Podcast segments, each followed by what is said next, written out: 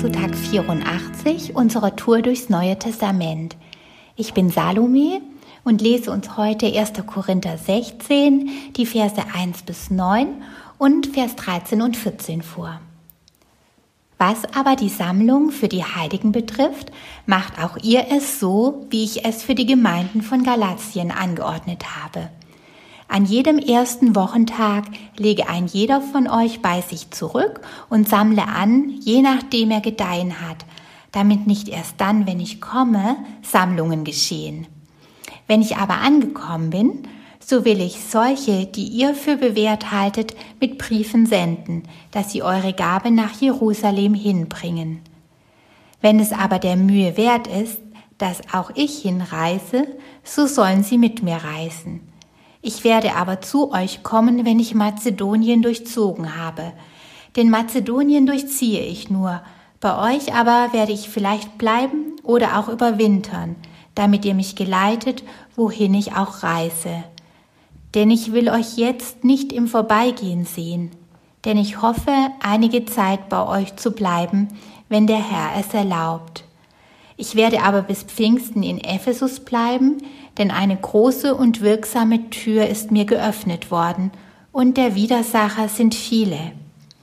Und Vers 13 und 14 Wachet, steht fest im Glauben, seid mannhaft, seid stark, alles bei euch geschehe in Liebe. Hier am Ende des Briefes soll wieder die Liebe, die diesen Brief durchzogen hat, die Motivation für all die anderen Dinge sein, zu denen Paulus die Gemeinde aufruft. Mir ist dazu einer meiner Lieblingsverse eingefallen, 1. Johannes 4, Vers 19. Wir lieben, weil er uns zuerst geliebt hat. Und eigentlich ist es beim Geben genauso. Wir geben, weil Gott zuerst gegeben hat, so unendlich viel. Er gab Jesus und Jesus gab für uns sein Leben. Außergewöhnlich sorgfältig, finde ich, und detailgenau wird hier der Umgang mit Geld beschrieben. Und zwar genau für einen Tag wie heute, den ersten Tag der Woche.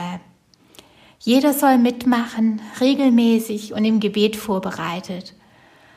Und ich denke einfach deshalb, weil es so viel mehr als eine fürsorgliche materielle Unterstützung für andere Christen ist. Es formt kontinuierlich diese hingebungsvolle, Jesus-ähnliche Haltung in uns und lässt uns im Vertrauen wachsen. Dann spricht Paulus über seine Reisepläne. Ich gehöre zu der Art Menschen, die es lieben, Sachen zu planen und so richtig gut vorbereitet zu sein – aber wie einige wahrscheinlich schon hin und wieder gemerkt haben, ist mein süßer Mann da ganz anders. Er liebt Spontanes.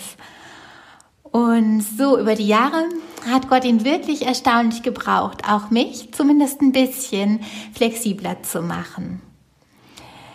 Also, planen macht schon Sinn, aber ich denke, so richtig einsetzbar für Jesus sind wir dann, wenn er unsere Träume und Pläne gelegentlich einfach auch verändern darf. Er möchte uns genau dorthin bringen, wo er Türen für uns geöffnet hat. Also hin zu Möglichkeiten, die Gott vorbereitet hat, um Menschen für Jesus zu gewinnen.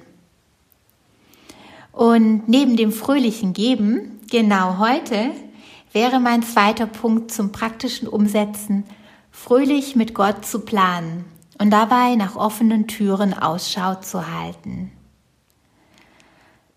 Und weil gleichzeitig auch genau da leider nicht wenige Gegenspieler sind, werden wir hier durch zwei unterschiedliche Arten ermutigt. Einerseits ruft Gott uns zu, wachet, Jesus kommt bald wieder, steht fest im Glauben, nehmt so einen richtig festen Stand im Vertrauen auf die Wahrheit ein Seid mannhaft, seid stark und liebt. Und andererseits legt der Wert auf den achtsamen, respektvollen und wertschätzenden Umgang mit Mitarbeitern und auch anderen Leitern.